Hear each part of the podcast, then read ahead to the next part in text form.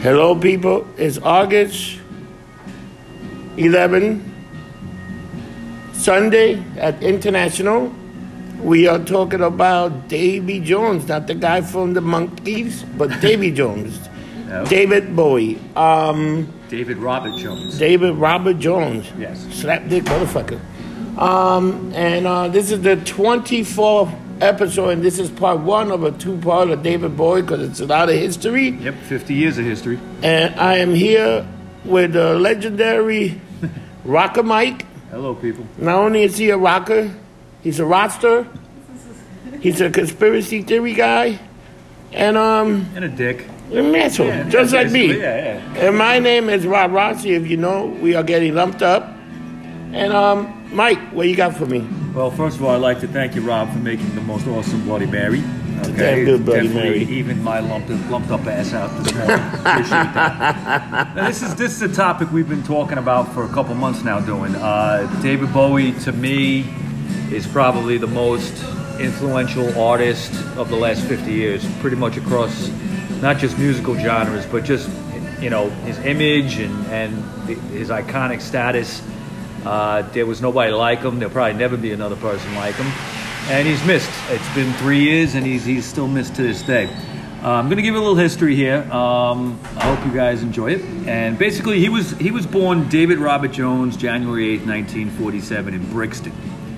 Uh, his mother was Margaret Mary, also known as Peggy. She was a waitress. He came from a simple background. Yep. Uh, his father, uh, his name was Hayward Jones. Uh, they used to call him John Jones. Uh, he was a um, small businessman. Uh, they were from a mixed Irish British background, simple blue collar people.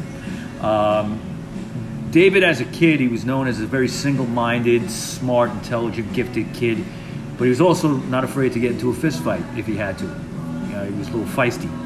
Now, in 1953, the family moved to Bromley um, in England, and uh, by 1955, he headed to a school called the Burnt Ash Junior School, where he started getting interested in singing. He was known as a pretty good singer, and he was also getting interested in music and dance. And this was all as a nine-year-old kid.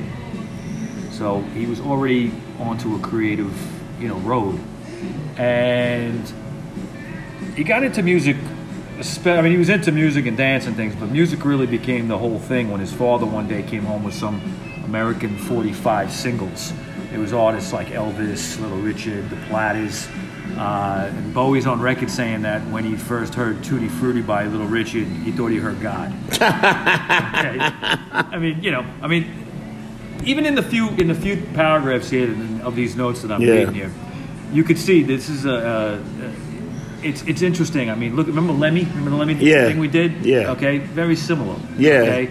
You know, when when these uh, American artists were first shown in England, they really just blew that culture wide open. Yeah. You know, and Bowie was part of that too. Um, Can I bring something up? Sure. You know that David Bowie, believe it or not, he has sold 140 million albums worldwide.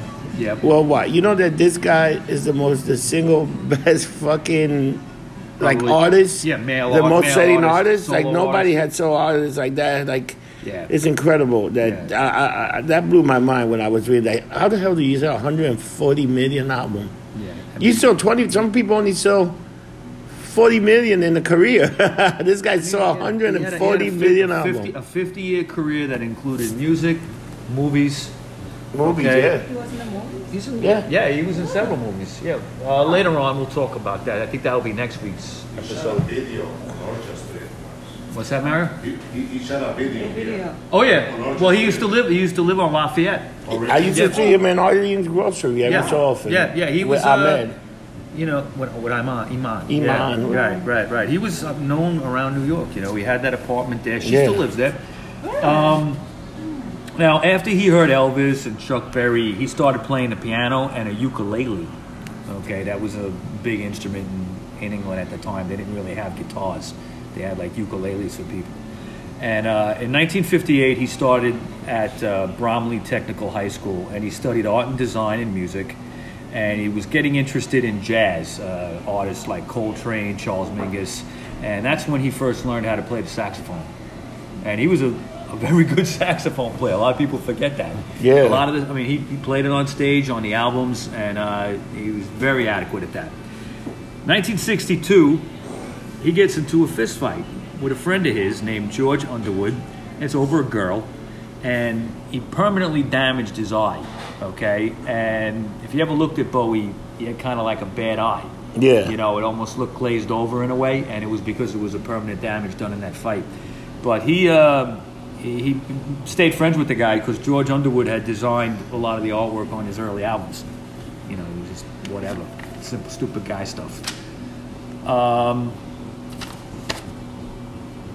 later on in 62 he started his first rock band called the Konrads and he played uh, local youth gatherings weddings parties stuff like that after a while he was kind of frustrated uh, with that band it was all covers basically they had no drive to move ahead uh, he ended up joining a band called the king bees and he actually wrote uh, just to kind of like emphasize on his drive to, to, to succeed.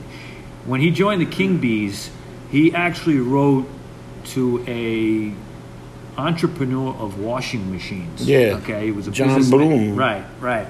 And he invited him to be a manager for his band, the King Bees, like Brian Epstein was with the Beatles. And he said, "We're going to make a million dollars." Now think about that. Here's a, you know, it'd be like somebody you know, here going to like know, Trump or something when he was a businessman and say, you know, will you manage my band? You know, I mean, it's like Yeah. it takes a lot of balls. And um, Bloom refused, but he referred him to a, a Leslie Conn, and Conn became Bowie's first personal manager. With the King Bees, they released a single called Liza Jane, and it- the band was called Davy Jones and the King Bees, and it t- totally flopped. Yeah. It, it didn't go anywhere. Uh, he got tired of doing Howlin' Wolf and Willie Dixon covers with this band, so he quit, and he joined another band called the Manish Boys. And they released a single right away called I Pity the Fool. Well, I don't know if that's where Mr. T got his. Uh, Probably I pity the fool for Mr. T. I Pity the Fool. That also flopped. Okay. Then he left that band and he joined a band called the Lower Third, and they were more of a, uh, a Who inspired, you know, kind of band. And they had a single right away with him called "You've Got a Habit of Leaving," which at the time totally bombed, but it's kind of a cult classic right now. I played it last night on my Facebook page. I posted it. Yeah. It's a great song. It's just a '60s garage nugget, you know, kind of thing. And at this point, that's where Conn left him, right? Leslie Conn left him after that, right? He fires Conn. Okay, uh, he fired him at, right at that point because he felt that was a strong single, Yeah. and yet he wasn't getting the promotion he should have been getting from the Yeah. manager. So after several singles of not going anywhere, bombing, he fired uh, Leslie Conn, and he got a guy named Ralph Horton. It, yep. Yep. Now, at that point, Bowie joined a band called The Buzz, and they had a single called Do Anything You Say. With The Buzz, while he was with them, he joined another band at the same time called The Riot Squad, and they recorded some originals of his and some Velvet Underground songs, and those songs actually were never released Yeah. at the time. Uh, they stayed they stayed unreleased. Um, Ralph Horton then introduced Bowie to a guy named Kenneth Pitt, and Pitt actually took over as his manager. It was at this time that he started using the name Bowie, and basically it was because the name Davy Jones was was getting confused with Davy Jones from the Monkees. Okay, so they needed to kind of differentiate, you know, him from from the Monkees, and he took the name Davy, David Bowie uh, after the Bowie knife. He thought it sounded cool. Uh, April 1967, he releases a single called "The Laughing Gnome," Gnome, and they used like a speeded up vocal kind of trick on his voice, I guess, to make him sound like a gnome. Uh, that song flopped as well. That single went nowhere. Uh, he did have an album of material at that point that would be released. It would be an album just self-titled called David Bowie uh, in June of that year, and that also went nowhere. Um, his next release wouldn't be for two years. He, he decided to take some time off and kind of figure out what he was going to do because he, his, his work really wasn't getting anywhere commercially. Uh, later in 67, he stu- went back to school and he studied dramatic art and became interested in creating an image for himself. Uh, which that that whole thing about creating an image is something that would be throughout the next 50 years of his life. Because if you look at Bowie, every album pretty much he's recreating himself. Yeah, he You know, did. He did a lot of music before, you know, before he got like that successful.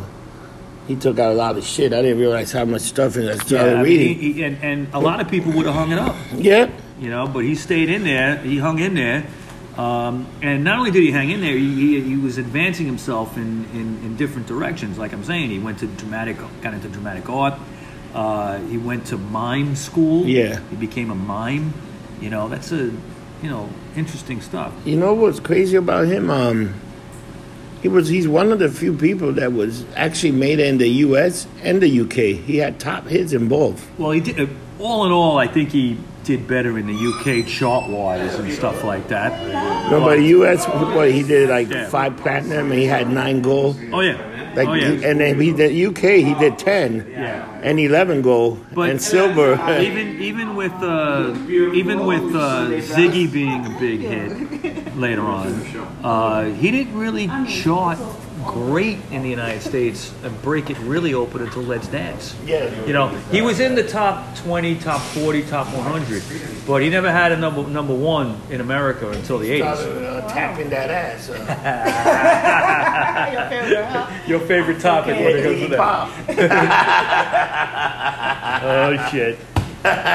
Take a long to get into that. From fucking David, from fucking Iggy Pop to Mick Jagger. They had a threesome man. and they were dancing in the street. You could you, you couldn't wait to get into this.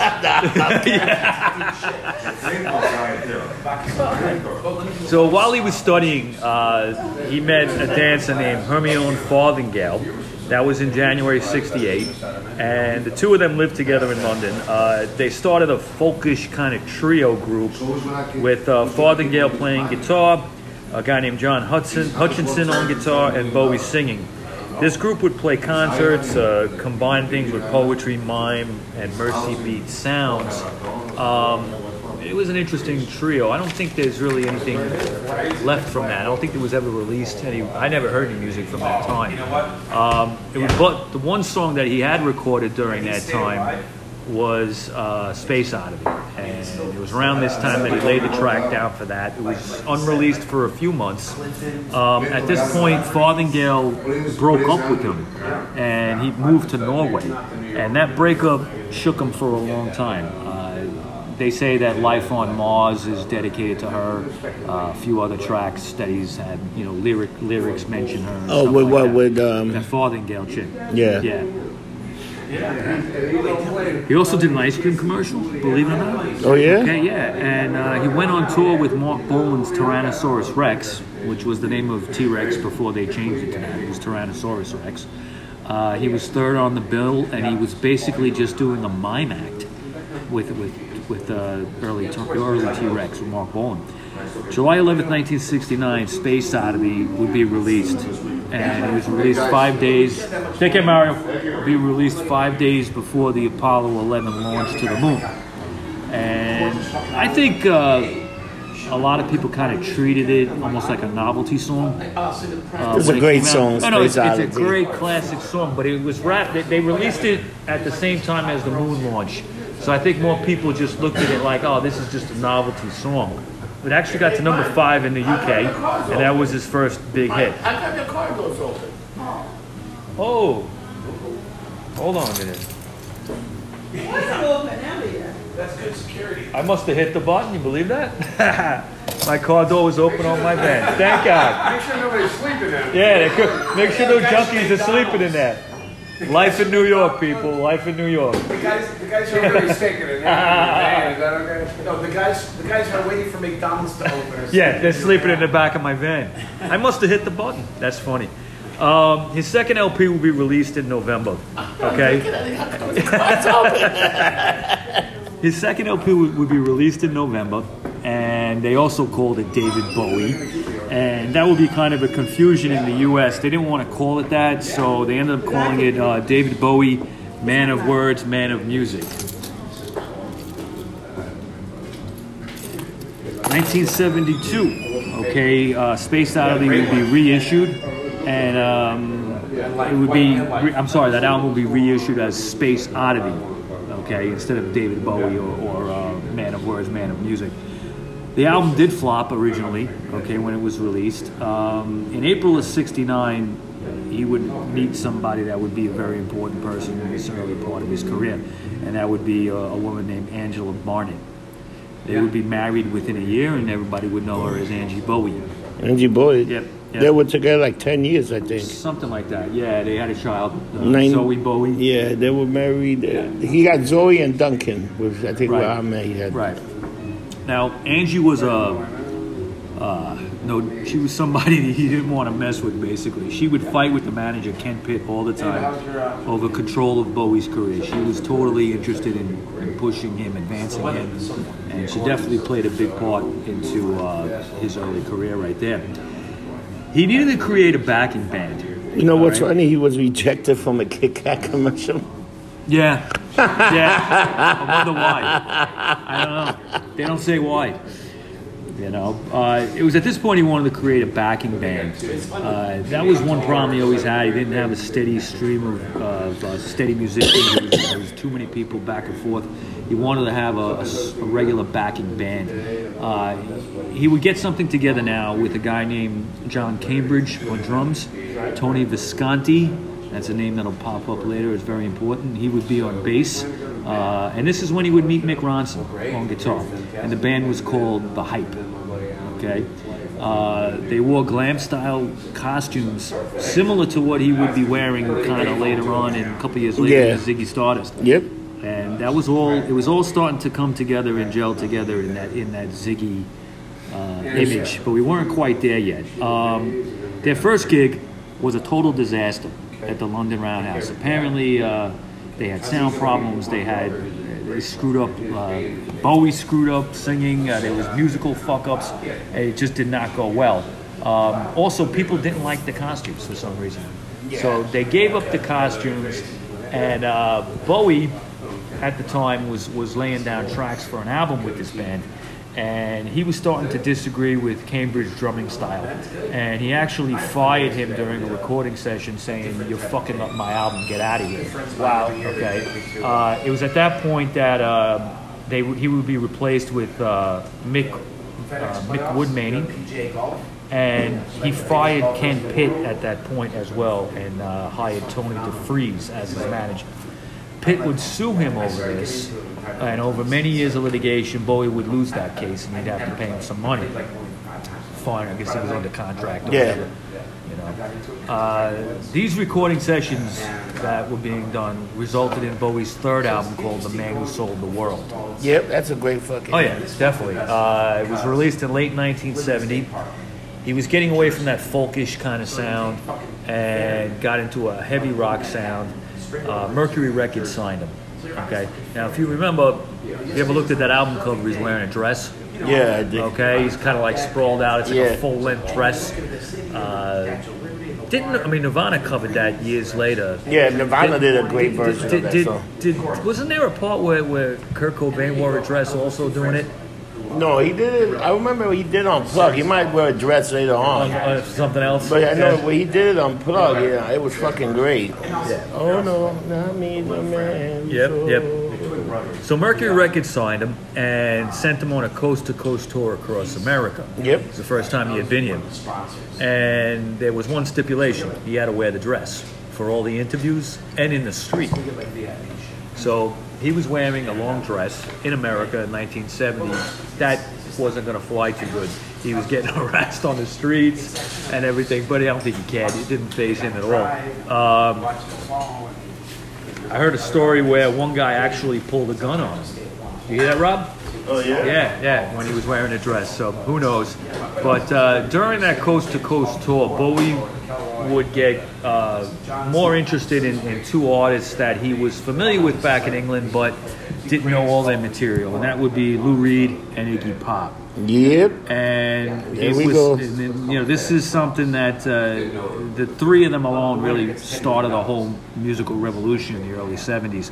But uh, once Bowie was more turned on to pop and Lou Reed, he decided he, you know, he loved their both their images, and he was going to create an image that would kind of melt the two of them together.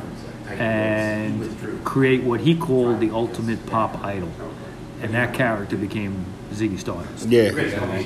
Now, The greatest golf. We're watching. he wanted to create a character that looked like he just dropped down from Mars somewhere. Yeah. That's what he was thinking of. And Ziggy definitely was that character. The, the name Ziggy itself actually is just coming from Iggy. Yeah. Okay, that's how we got the idea. But in my research, I, I didn't know this. Um, You know, the backdrop. Stardust comes from the legendary Stardust Cowboy. Have you ever heard of him? Yeah, I heard of Stardust Cowboy Okay. many years he, ago. He was a, a crazy hillbilly country act. Uh, if you want to look up his songs, uh, the, probably the most famous is a song called Paralyzed. That's great. Uh, it's on YouTube. You could look it up. Uh, legendary Stardust Cowboy. He had just become familiar with this guy, and uh, while he was on tour, and decided to take that name Stardust. Um, it was at this point the Hunky Dory album would be released in Yep. '71. Uh, bass player Tony Visconti ended up uh, producing the album as well. There were songs on that like uh, Queen Bitch. That was my song of the day today. I saw that. Yeah, yeah. Uh, a song called Andy Warhol and a song for, song for Bob Dylan. I think it's a great album, okay, Hunky Dory, but it didn't really connect with a lot of people for some reason. It didn't do well at first. Uh, it would do it would do well once Bowie started to get popular. At first, it didn't do well that first year. Um, We haven't made any money there yet. Well, we have. now we're going to get into the, the, the, the Ziggy time, okay? Uh, 1972 to 74 period is when he was that character, Yeah. Ziggy Stardust. And I think that's one of the most interesting and iconic uh, rock and roll characters ever created. I mean, it's up there with Alice Cooper, absolutely, and other people, uh, Kiss and, and all that. You know, I mean, when you think of Bowie, I think you think of Ziggy, right? Even now, right? Yeah, you definitely You know. think of Ziggy. Now, let me ask you, what, what's your opinion on that album? I thought the album was great. That was really good. That was totally different. That was like more like a pop rock and roll album, definitely. It had that like It had elements of everything. it had that everything, but it was like definitely for it was definitely popular music he was aiming at because he wanted Well, he to had, put the name no, out He there. had no qualms about wanting to make it be number one. Yeah, you know, what I mean, that was his, that was his drive. Cause that did do good, I think, in the in the in the charts, right? From the um, Yeah. Yeah. Starman and all that Yeah, shit, all that yeah, shit like went to the top. Right, right. Now, he debuted Ziggy February 10th, 1972, at a pub called the Toby Jug Pub in Tolworth in Kingston upon the Thames, which is a town in, in England. Um, the lineup then was Bowie on vocals, you had Mick Ronson on guitar, Mick Woodmansey on drums, and Visconti would be replaced, uh, and you, they would have Trevor Bolder on Yeah, bass. Bolder. Visconti just got into the, the producing end of it. Uh, that's what he wanted to do. Uh, if you could picture this in a pub, What was that? That was in on February, February 10th. 1972. Okay, he introduces this character in a bar. Now think about that. You have this in a, smack in the middle of England somewhere. Okay, this androgynous, you know, red dyed haired, freaky dude looks like he dropped from Mars. Okay, singing about spiders from Mars and all this stuff. Mars, yeah. Uh, you know, and it was a hit. It actually resonated with, with, with the, the British at the time, and kids went nuts for it. Uh, it was kind of on the coattails of, of, of Marc Bolan and T Rex, what was called T Rextasy. Yeah, T-Rextasy. Okay, okay, that was, you know, T Rex, got to do a show on them too. I mean, they, uh, they were huge at the time. Uh, by 72, 73, that, that their time would, would wane and Bowie would take over. You know, but at that point, the whole glam thing was really starting to go in England. Now, ahead of the ahead of the release of an album, okay, which would be in April of '72, they would release that album. Um, ahead of that, they released Starman, okay. Starman was right now. song. That's perfect single. Uh, it charted right away. It went to number 10 in the UK charts, and actually got to number 65 in the United States. Now, because it went top 10 in England, that means you're guaranteed a, an appearance on top of the pops. Yeah. Okay, and there's that one, you can look it up on YouTube. It's a great clip of Bowie doing that. The performance, right? Yeah, You know that that song lasted in the charts for two years. it did. It did. And that's a, that's a long time. Yeah, yeah, long, probably even long, almost as long as the whole character did. Yeah. you know, between the two albums with Ziggy. Um, Starman is just an amazing single. I, I always loved it. When you look at the other tracks though on the album, you got this is just side one. Five years, Soul Love, Moon Age Daydream, Starman, and It Ain't Easy. It Ain't easy. I mean, that's just perfect. That's only side one. It's funny when I uh, started when I opened up today. It Ain't easy Yeah, came and on Easy right was away. on. I was It like, ah, that's a good omen. shit. That's a good omen. Right, right. Side two of Ziggy would be Lady Stardust, a song called Star, Hang On to Yourself, Ziggy Stardust, and Suffragette City, uh, and a song called Rock and Roll Suicide, which is awesome. You know, That whole first album was like that's like that's an album you definitely could have in your collection to put anywhere, and people would fucking be like, "Holy shit!" everybody knows it. Yep. You know, and, and as the decades would, would go ahead with, with Bowie, I mean, he really appealed to everybody. But he was so he was writing and producing people also at the same time he was doing Yeah. his stuff. yeah, yeah, yeah. Because yeah. he did something with uh, Monta. Hupo? Yeah, He, did, yeah. he wrote a song and produced a song. Right, that was in '72. Um, he had written a song called "All the Young Dudes," All the young dudes. and he was a big fan of Mott the Hoople. Yep. Um, and Mott the Hoople were about to break up after several albums that didn't do well for them. They were going to break up, but Bowie was a big fan, and he said, "No, no, you can't break up." He goes, well, I'll, "I'll give you this song," and it's "All the Young Dudes." It was a song that he wrote and used to perform live a little bit, Yeah. but. And at this time, he's also helping Lou Reed do Yeah. his album. Right, Lou Reed in '72 also. He was playing, I think he was backup vocalist and Right. Well, on Satellite of Love, uh, on that Transformer album by Yeah. Lou Reed, he does the backing vocals. Mick Ronson did all the arrangements. He, Mick Ronson played piano on that album, uh, and Bowie produced it. Yeah, and You know, and that, that kicked that, that that kicked Lou Reed's career in the ass. It needed that. And he's doing that, at this, and at this time he's also working with the Stooges and Iggy Pop. He's mixing Stooges the would, album the, the and Stooges would come in '73. Uh, So that this- would be this, his. This guy was what the hell? When did he have time to sleep? I think he did a lot of cocaine. no, that's actually he did. He was- that's a whole other topic. But yeah, I mean, you'd have to be. I mean, the guy was a nonstop like an en- energizer bunny. Bunny, you know, he was crazy. You, you know what I always, you know when's the first time I really started noticing David, um, David Bowie? I think he was with Bing Crosby. Oh, and they Little did the Drummer Drummer Boy? Boy. That's the first time I really That used to get, that video David used Bowie. to get. I think it's still. I mean, now there's no MTV anymore, but it's, that video always gets played around Christmas time. Yeah, and it was great. And, Yeah, the- yeah. and then I remember this goofy kid on the Cher show, the Cher variety show. He was on Cher. He sang Was he? with Cher. Yeah, David Well, was they, did they do fashion or fame? or they one of did something. Yeah, yeah, it I think I it was remember that. fucking like, oh my god. So this guy has a career that spanned decades and decades and decades of just Yeah, and who's who's right. man. I mean, he influenced so many people, so many people. and he he worked to the day he died. Like he Yeah. was still doing producing Well, he, and getting that bands. last album, Black Star, Ah, was, was released two Na- days before he died. Yeah, Nazareth. What, what a fucking Lazarus, video. yeah. Nazareth? Yeah, what Lazarus, a video. yeah. What a fucking video. it That's- was scary. Yeah, I uh, I have to admit, I've only listened to that album maybe three or four times. It's tough to get through, and we'll talk about it next week. Here's time. another thing. You know who was one of uh, David Bowie's backup singer? You probably know this.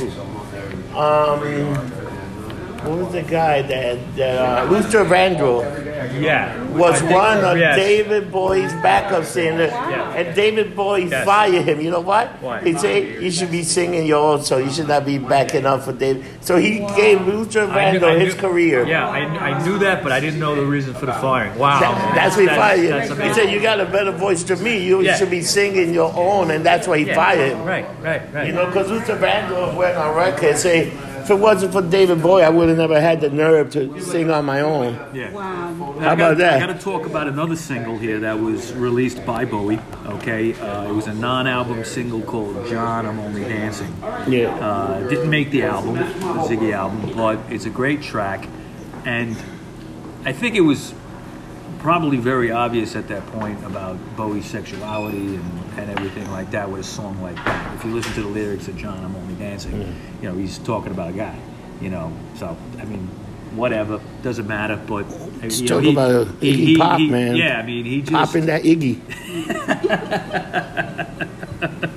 Leave him alone, he's dead. Okay. You know, he had like an LP come out in um, 2017. I forgot what the hell's the name of it. Boy. uh, The, the, on his 70th birthday, Bowie had like he died. I guess it was an album that he was working something. He came in with an LP Yeah. of some songs in in uh, 2017.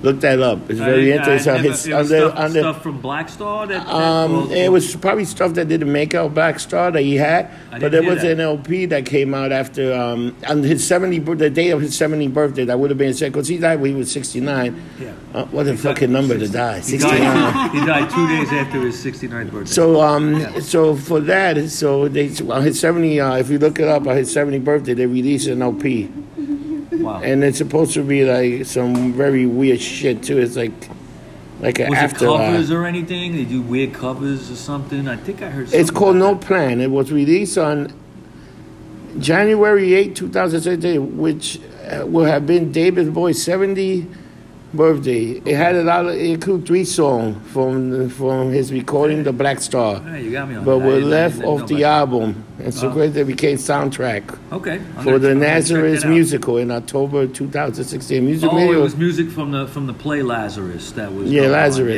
Yeah. Okay. So check that out. I will. Um, it's about three songs, and it, it's called No Plans. We're definitely going to talk about Black Star next week. Yeah. You know, um, going back to September '72, Ziggy would would um, bring the tour to the United States, and in September of 28th, he played Carnegie Hall.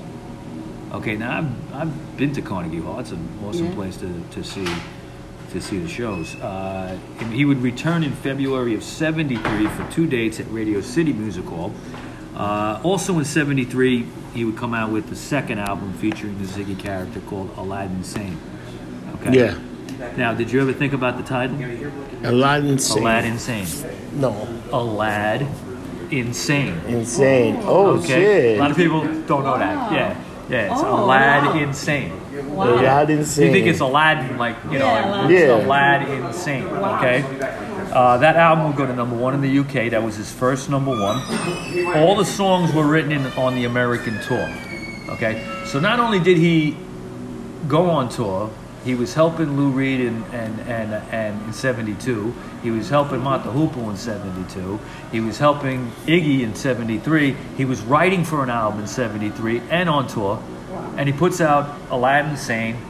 All the songs are influenced by his American uh, road trip, basically, his American concert tour. Uh, you got songs on there called Gene Genie, Drive In Saturday, all those singles will go top five in the UK, and they would be top 100 songs in the USA as well. Okay, uh, but all this success was becoming complicated for Bowie, and uh, he got so kind of immersed into that character, okay, that he was starting to doubt his own sanity on who he, you know, he was Ziggy 24 hours a day Yeah. and it took over his whole personality. Uh, the shows were very theatrical. Uh, he, they were over the top performances. There's that famous uh, thing he used to do where he would go on his knees in front of Mick Ronson and look like he's giving oral sex to his guitar Oh. when he's playing. You know, all that stuff was was very like off the wall, controversial.